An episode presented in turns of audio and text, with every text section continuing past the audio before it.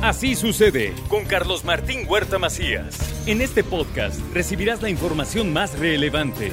Un servicio de Asir Noticias. Y aquí vamos a nuestro resumen de noticias. Inició la demolición total de 64 viviendas afectadas en Xochimihuacán. 191 están habitables, así lo reporta el gobernador Miguel Barbosa ya empezó la demolición de la zona que está absolutamente siniestrada. Para eso se hizo el revestimiento de una vialidad, o sea, se está haciendo el censo de todo, todo ello. El día de hoy ya podrán estar en sus hogares propietarios, poseedores de inmuebles, de casas que no están colapsadas totalmente.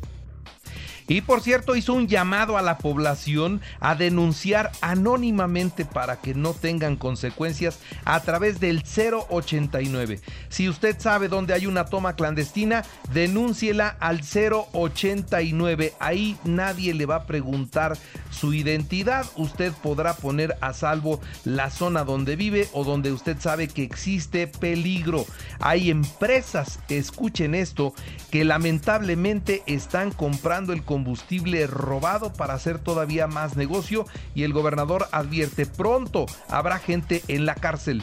Aquí es el gobernador, vengan conmigo a denunciar todas las noticias, toda lo que saben sobre el tema de tomas clandestinas. Yo los recibo, yo los recibo. Y lo otro es las vías directamente ante la autoridad que investiga, es la Fiscalía, Ahora localizaron ya una toma clandestina, dos pipas y un auto en Barranca Honda. Gracias a que, gracias a las denuncias ciudadanas. Y por cierto, condonará el ayuntamiento el impuesto predial a 128 afectados por la explosión de ductos en Xochimihuacán. Así lo dice Eduardo Rivera cinco acciones a la opinión pública que el municipio va a emprender. La primera, vamos a empezar a notificar a partir del día de hoy a todos los inmuebles de la zona de riesgo de todo el municipio, empezando por la zona norte. Ahora también decirle a usted que la Canadevi está dispuesta a trabajar conjuntamente con el gobierno estatal para reconstruir las viviendas en Xonacatepec. Estamos dispuestos de ver la, facilidad a través del gobierno del Estado de hacer un, apoyo donde nosotros ponemos una parte y quizá el gobierno del Estado otra parte, ¿no? Pero sí estamos dispuestos, en caso de que sí se requieran, apoyarlos al 100%. La Cámara de Comercio pide investigación y en su caso castigo a las autoridades municipales que tenían conocimiento de esto y que fueron omisas, que no actuaron en consecuencia. Por cierto, se debe eh, pues de endurecer los, las penas de los delitos que derivaron en la explosión de Xochimilhuacán. Esto es lo que dice en el Congreso Roberto Solís. Eso es un tema complejo porque desde mi punto personal, claro que sí se deben de endurecer las penas, pero nada sirve que en la Cámara Baja o en, el Congreso del Estado se esté legislando si estas se quedan en letra muerta. Es muy importante que una vez que se establecen las leyes, pues estas se ejecuten y, que la gente vea que, se, empiezan a tener estos cambios de forma paulatina. Ahora, el sistema DIF estatal está entregando ya los apoyos a las familias que perdieron sus viviendas allá en Xochimihuacán. Es a través del DIF cómo se está ordenando toda esta ayuda. Por cierto, también el Banco de Alimentos de Cáritas envió a Xochimihuacán 250 despensas y 150 más que llegaron de la iglesia de Nuestra Señora del Camino y de Guadalupe Caleras. Se está apoyando a quienes lo necesitan. Y para evitar abusos, el gobierno de Puebla buscará regular el costo de los gastos de los abogados, sobre todo en situaciones laborales. Esto lo dijo también el titular del Ejecutivo Estatal. Y bueno, el 60% de los trámites estarán rediseñados y digitalizados. Atención, ahora se va usted a poder registrar en apertura a la palabra puebla.mx. Importante, nuestra meta para el primer semestre del 2022, nuestro compromiso es que el 60% de los trámites municipales más solicitados tendrán que ser rediseñados y digitalizados para reducir tiempo, costos y evitar la corrupción. Bueno, pues ahí tiene usted entonces lo que el gobierno municipal en voz del presidente Eduardo Rivera está haciendo. A partir de este jueves inicia el horario de invierno escolar. Además deberán permitir vestuario abrigador. Las escuelas como no tienen dentro del uniforme la chamarra, que sea del color que sea, se les tiene que permitir a los niños llegar bien cubiertos para evitar enfermedades. Investigadores de la Benemérita Universidad Autónoma de Puebla usan la cáscara de tuna, la tuna roja, para enriquecer el yogur con fibra y antioxidantes. Hoy la máxima casa de estudios va a estar promoviendo y difundiendo toda la obra científica que hacen, toda la investigación que hacen y creo que es un acierto de parte de la rectora Lilia Cedillo que la sociedad sepa lo que es capaz de hacer todo este grupo de investigadores que tiene la máxima casa de estudios que además es altamente reconocido en todo el país. 14 días después de la vacuna contra el COVID se pueden poner la de la influenza, así que hoy aquí en Puebla se la pueden poner todos. Esto lo dijo el secretario de salud, el doctor Martínez. La población blanco es menores de 5 años pero mayores de 6 meses, mayores de 60 años y todos aquellos de 5 años, mayores de 5 años y menores de, de 60 años que tengan cualquier tipo de comorbilidad y embarazadas. Y con la apuesta de fortalecer la democracia y la confianza ciudadana, rindieron protesta tres nuevos consejeros en el Instituto Estatal Electoral.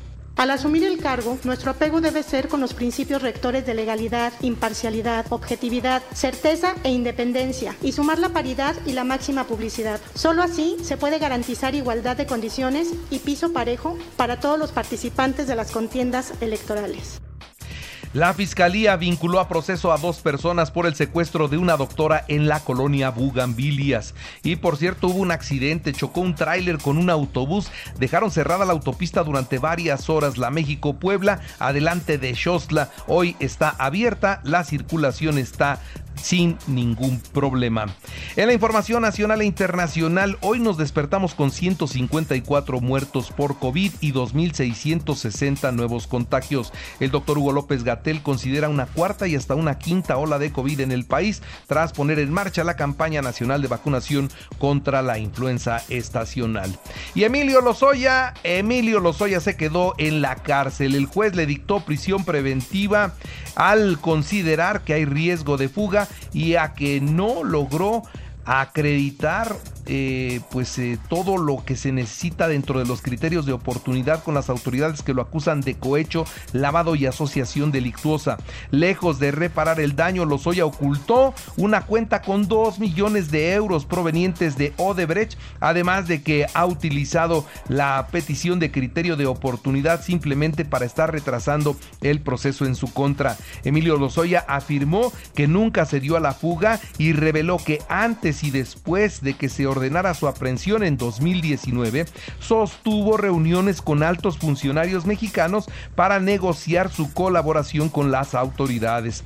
Antes de que le dictaran la prisión preventiva justificada, el exdirector de Pemex, Emilio Lozoya, tomó la palabra en la audiencia para negar que ha sido beneficiado de un trato privilegiado durante los 15 meses que tiene en libertad. Yo quiero saber a quién más le han dado esos beneficios. Él no lo considera como un privilegio lo que pasa es que muchos, a muchos no les conviene que se sepa la verdad. Hay muchos medios de comunicación que también recibieron dinero y tampoco les conviene que yo esté libre. Eso es lo que dice Emilio Lozoya. Estos son los nuevos vecinos de Lozoya, entre algunos otros, el eh, exgobernador de Veracruz, Javier Duarte también está el abogado Juan Collado. También eh, comparte celda con el ex senador panista Jorge Luis Lavalle. Pero también hay eh, eh, delincuentes narcotraficantes como por ejemplo Ricardo Castillo el Moco y Felipe Chávez Cabrera el Damián. Líderes, líderes fundadores de la Unión Tepito. Jesús Ricardo Patrón, el H3, líder de la Plaza de los Beltrán Leiva en Tepic. También está el Gil, integrante de la organización criminal Guerrero Unidos quien está vinculado a la desaparición de los 43, pues son los nuevos amigos del señor Emilio Lozoya con los que está compartiendo el penal. En cuanto a los líderes y legisladores morenistas aseguraron que el cambio de medida cautelar contra Lozoya es una muestra de que no habrá impunidad en el caso de Odebrecht. Y la Organización Mundial de la Salud aprobó la vacuna Covaxin para qué? Bueno, para este uso de emergencia en medio de la pandemia, otra vacuna aprobada por la OMS. Y un grupo de congresistas de los Estados Unidos envió ya una carta a las autoridades comerciales de su país donde expresan su profunda preocupación sobre la escalada de esfuerzos del gobierno mexicano para excluir a las empresas privadas de su sector energético en contra de lo que dispone el TEMEC. Así que ya está presionando la iniciativa privada de los Estados Unidos y esto ha obligado a que la reforma de la energía eléctrica en nuestro país se haya pasado ya para el próximo año. Se va a abril del próximo año, ya no será en este 2021. Ahora vamos a ver los deportes. ¿Cómo están los deportes? León venció 1-0 a Cruz Azul y Pachuca 0-0 con San Luis en partidos pendientes de la apertura 2021. Hoy, Pumas Santos a las 7 de la noche, otro partido pendiente y Atlas Querétaro a las 9 de la noche ya arrancan la jornada 17. El Guadalajara ratificó a Leaño como su entrenador para la próxima temporada. El Real Madrid 2-1 al Shakhtar en la Champions. Liverpool 2-0 Atlético de Madrid. Ajax 3-1 a Borussia Dortmund. Manchester City 4-1 a Brujas y Paris Saint-Germain 2-2 con el eh, frente, frente al Leipzig.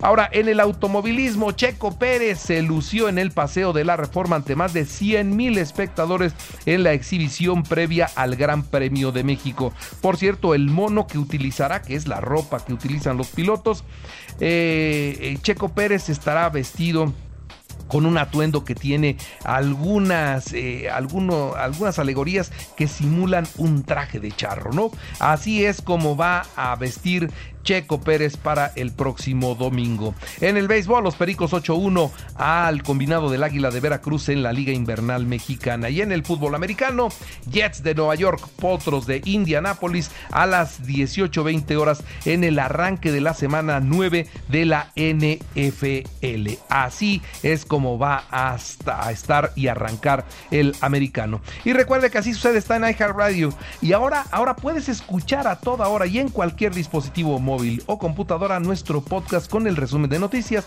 colaboraciones y entrevistas. Es muy fácil, entra a la aplicación de iHeartRadio, selecciona el apartado de podcast, elige noticias y ahí encontrarás la portada de Así sucede. Así sucede con Carlos Martín Huerta Macías. La información más relevante ahora en podcast. Sigue disfrutando de iHeartRadio.